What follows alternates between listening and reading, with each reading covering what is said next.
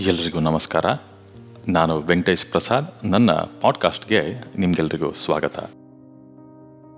ಇವತ್ತಿನ ಈ ಸಂಚಿಕೆಯಲ್ಲಿ ವ್ಯಕ್ತಿತ್ವವನ್ನು ಉನ್ನತಗೊಳಿಸಿಕೊಳ್ಳೋದು ಹೇಗೆ ಅನ್ನೋದರ ಬಗ್ಗೆ ಸ್ವಲ್ಪ ತಿಳ್ಕೊಳ್ಳೋ ಪ್ರಯತ್ನ ಮಾಡೋಣ. ಅನಾದಿ ಕಾಲದಿಂದಲೂ ಮನುಷ್ಯನ ಹುಟ್ಟು, ಸಾವು ಅಜ್ಞಾತವಾಗಿಯೇ ಉಳ್ಕೊಂಡಿದೆ. ಹುಟ್ಟು ಆಕಸ್ಮಿಕ, ಸಾವು ಅನಿವಾರ್ಯ.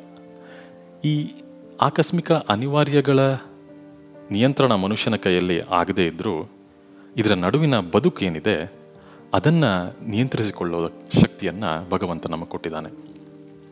ನಮ್ಮ ಕೈಯಲ್ಲಿಲ್ಲದ ಹುಟ್ಟು ಸಾವುಗಳ ಬಗ್ಗೆ ಯೋಚನೆ ಮಾಡಿ ಹೈರಾಣಾಗೋದಕ್ಕಿಂತ ಅದರ ನಡುವಿನಲ್ಲಿರುವ ಬದುಕನ್ನು ಸುಂದರವನ್ನಾಗಿಸಿ ನೆಮ್ಮದಿಯಿಂದ ಇರುವುದೇ ಜಾಣತನ.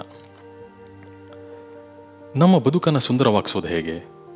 ನಮ್ಮ ವ್ಯಕ್ತಿತ್ವವನ್ನು ಉನ್ನತಗೊಳಿಸೋದು ಹೇಗೆ?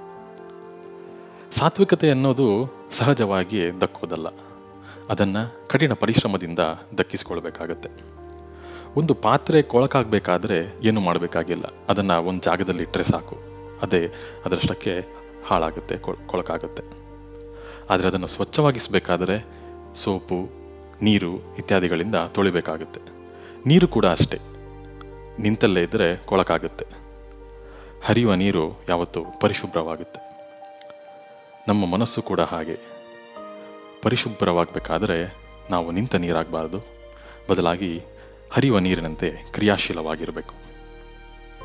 ನೀರಿನ ಒಂದು ವಿಶೇಷತೆ ಏನಪ್ಪ ಅಂತಂದರೆ, ಸಮಸ್ಯೆಯನ್ನು ಎದುರಿಸೋದು ಹಾಗೂ ಸಮಸ್ಯೆಯನ್ನು ಪರಿಹರಿಸಲು ಅದಕ್ಕೆ ತಕ್ಕಂತೆ ತನ್ನನ್ನು ತಾನು ಪರಿವರ್ತಿಸಿಕೊಳ್ಳೋದು. ನೀರಿನ ಒಂದು ಅದ್ಭುತ ಗುಣ ಏನಂತಂದರೆ, ಅದು ಎಲ್ಲೇ ಇರಲಿ, ಅದಕ್ಕೆ ತಕ್ಕನಾಗಿ ತನ್ನ ರೂಪವನ್ನು ಬದಲು ಮಾಡಿಕೊಳ್ಳುತ್ತೆ. ನೆಲವೇ ಸಿಗದಿದ್ದರೆ ಧುಮ್ಮಿಕೋ ಜಲಪಾತ ಆಗುತ್ತೆ. ಮೈದಾನದಲ್ಲಿದ್ದರೆ ಮಹಾನದಿ ಆಗುತ್ತೆ. ಕಣಿವೆಯಲ್ಲಿದ್ದರೆ ಝರಿ ಆಗುತ್ತೆ. ಸರೋವರದಲ್ಲಿದ್ದರೆ ಸರೋವರದ ನೀರು ಸಮುದ್ರದಲ್ಲಿದ್ದರೆ ಸಮುದ್ರದ ನೀರು. ಇನ್ನು ಆವಿಯಾಗಿ ಮೋಡದಿಂದ ಸುರಿದ್ರೆ ಅದು ಮಳೆ ನೀರು, ಶೀತ ಪ್ರದೇಶದಲ್ಲಿದ್ದರೆ ಮಂಜುಗಡ್ಡೆ. ಎಲ್ಲವೂ ಮೂಲತಃ ನೀರೇ. ಸಂದರ್ಭ ಸನ್ನಿವೇಶಕ್ಕೆ ತಕ್ಕ ಹಾಗೆ ನೀರು ಬದಲಾಗ್ತದೆ. ಅದಕ್ಕೆ ತಾನು ಇದ್ದ ಹಾಗೆ ಸಾಗರ ಸೇರಬೇಕೆನ್ನುವ ಆಗ್ರಹವಿಲ್ಲ. ಯಾವಾಗ ಬೇಕಾದರೂ, ಯಾವ ಸಂದರ್ಭದಲ್ಲಿ ಬೇಕಾದರೂ ಹೇಗಾದರೂ ಬದಲಾಗುತ್ತೆ. ಕಾರಣ ಕರೆಗೆ ತಕ್ಷಣ ಪ್ರತಿಕ್ರಿಯೆ ನೀಡುತ್ತೆ. ನಮ್ಮಲ್ಲೂ ನೀರಿನ ಈ ಕರ್ತೃತ್ವ ಶಕ್ತಿ, ಕ್ರಿಯಾಶೀಲತೆಯನ್ನು ಅಳವಡಿಸಿಕೊಂಡರೆ ನಮ್ಮ ವ್ಯಕ್ತಿತ್ವವು ಅರಳುತ್ತದೆ. ಇಂಡೋನೇಷ್ಯಾದ ಪ್ರಧಾನಿ ಸುಕರ್ಣೋ ಅವರ ಬಾಲ್ಯದಲ್ಲಿ ನಡೆದಕ್ಕಂಥ ಘಟನೆ ಇದು. ಒಮ್ಮೆ ಆತ ಶಾಲೆಗೆ ಹೋಗ್ತಿರ್ಬೇಕಾದ್ರೆ ಆತನ ಸಹಪಾಠಿಗಳೆಲ್ಲರೂ ಯಾವುದೋ ಒಂದು ಸಣ್ಣ ವಿಚಾರಕ್ಕೆ ಆತನನ್ನು ಗೇಲಿ ಮಾಡಿ ದೂರ ಮಾಡ್ತಾರೆ. ಇದರಿಂದ ಖಿನ್ನರಾದ ಸುಕರ್ಣು ಶಾಲೆಗೆ ಹೋಗುವುದನ್ನು ಬಿಡ್ತಾರೆ.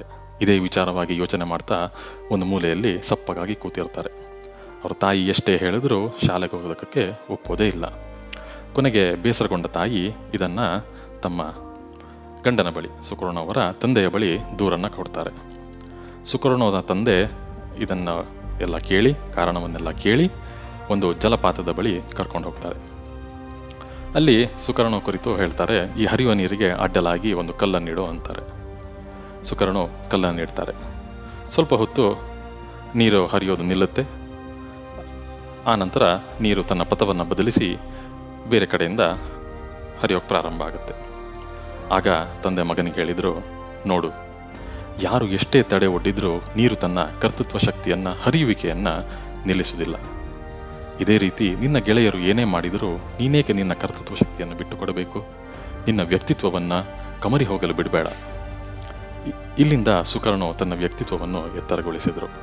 ತನ್ನ ಕ್ರಿಯಾಶೀಲತೆಯನ್ನು ಬಿಡಲಿಲ್ಲ. ಅದರ ಪರಿಣಾಮ ಅವರ ಸಹಪಾಠಿಗಳೆಲ್ಲರೂ ಅವರ ಸ್ನೇಹಿತರಾಗ್ತಾರೆ.